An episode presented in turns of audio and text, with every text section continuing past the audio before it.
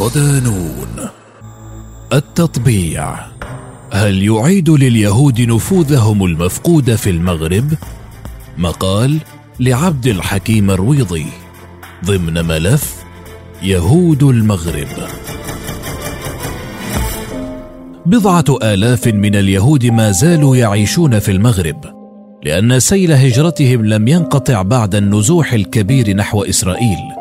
إذ يفضل الجيل الشاب من أبناء الطائفة اليهودية المتبقية بالمغرب الهجرة إلى بلدان غربية أخرى عوض الاستقرار في الوطن حيث ولدوا.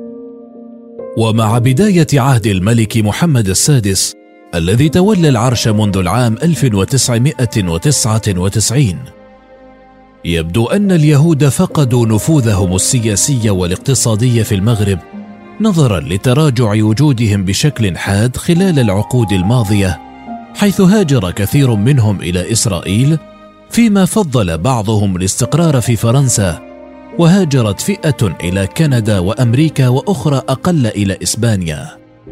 ولا توجد إحصاءات دقيقة عن عددهم الحالي في المغرب لكن التقديرات تشير إلى أنهم ما بين 2000 و 2500 يتمركزون في مدينة الدار البيضاء وأغلبهم شيوخ ورجال أعمال وبعض الشباب.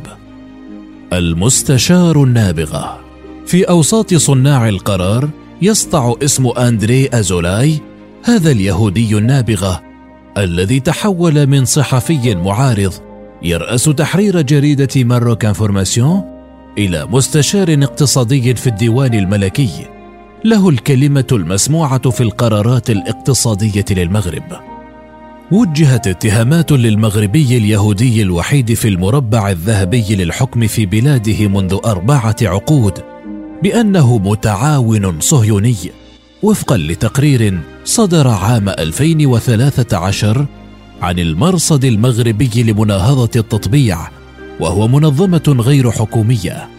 حيث كشف قائمة بأسماء أشخاص ومؤسسات يتهمهم المرصد بالتعاون مع الدولة العبرية واصفا إياهم برموز الاختراق الصهيوني بالمغرب. ومن بين الأشخاص الذين ذكرت أسماؤهم نجد أندري أزولاي بالإضافة إلى رجل الأعمال جابرييل بانون العقيد الأسبق بجيش الكيان الصهيوني من أصل مغربي. والمقيم حاليا بمدينة الدار البيضاء كما وصفه الكاتب الفرنسي المغربي جاكوب كوهين بالمتعاون مع الموساد حيث قال إنه عراب سياسة الحوار بين المغرب وإسرائيل التي لم تفض إلا إلى إضفاء الشرعية على استحواذ الصهاينة على كل فلسطين. على حد تعبير المثقف اليهودي المناهض للحركة الصهيونية الذي صدرت له رواية سياسية بفرنسا عام 2010 تحت عنوان ربيع السيانيم.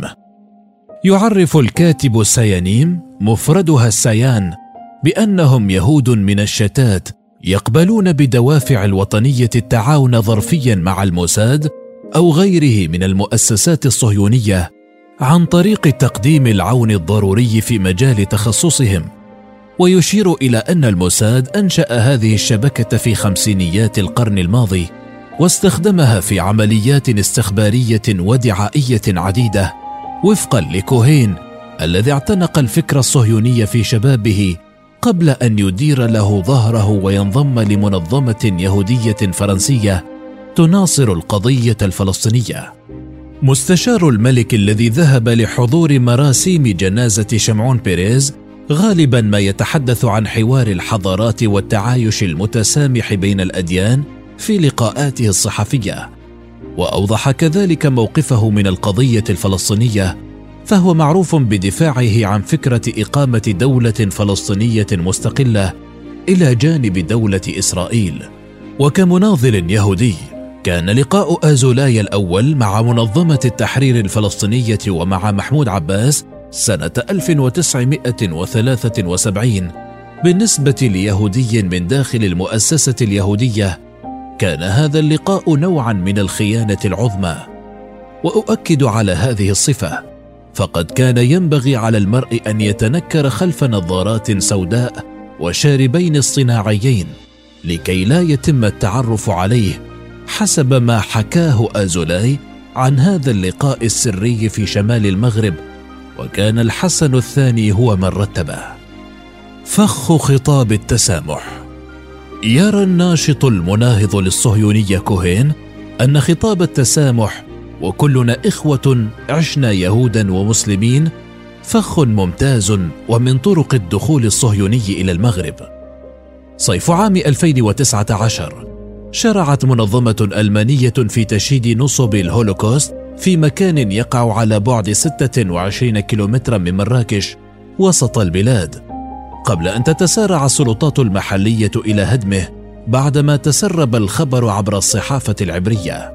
ولم تحصل هذه المنظمة الألمانية التي يرأسها شخص ذو خلفية ماسونية لا على ترخيص من سلطات تلك المنطقة كما لم تستشر الطائفة اليهودية بشأن هذا المشروع الذي اعتبره مراقبون خرقا صهيونيا للمغرب.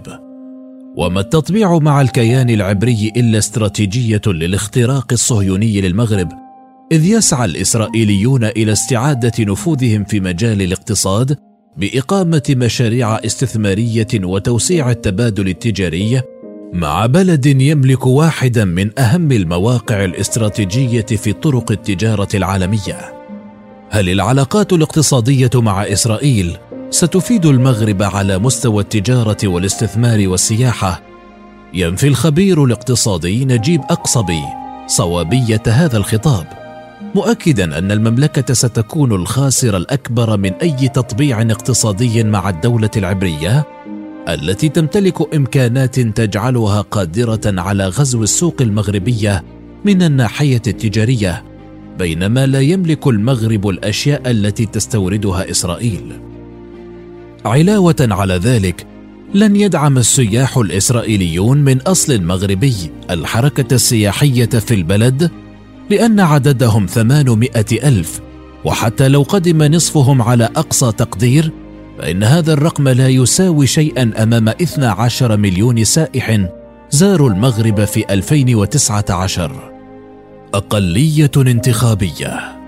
في المشهد الحزبي ظهر اسم سيمون سكيرا بعدما أعلن حزب الأصالة والمعاصرة نيته تزكية هذا الناشط اليهودي الذي يترأس جمعية الصداقة المغربية الإسرائيلية ليترشح في الانتخابات المحلية والجهوية 2021 قبل أن يحسم الحزب ويعلن تراجعه عن هذا القرار مخيبا أمل سكيرة الذي كان يضع نصب عينه رئاسة جماعة الدار البيضاء خلفا لرئيسها الحالي عن حزب العدالة والتنمية عبد العزيز العماري.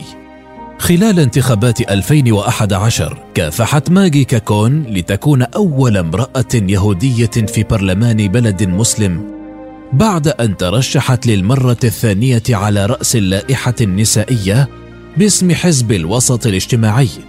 ورغم أنها لقيت دعما وسلطت كثير من وسائل الإعلام المحلية والدولية الضوء على قصتها متوقعين وصولها إلى البرلمان فإنها لم تتمكن من ذلك. صحيح أن اليهود يمثلون تاريخا لكنهم قلة في الخريطة الانتخابية وغير ممثلين في البرلمان. إلى جانب قلة عددهم تنضاف قلة عدد من يهتمون بالترشح في الانتخابات من بينهم.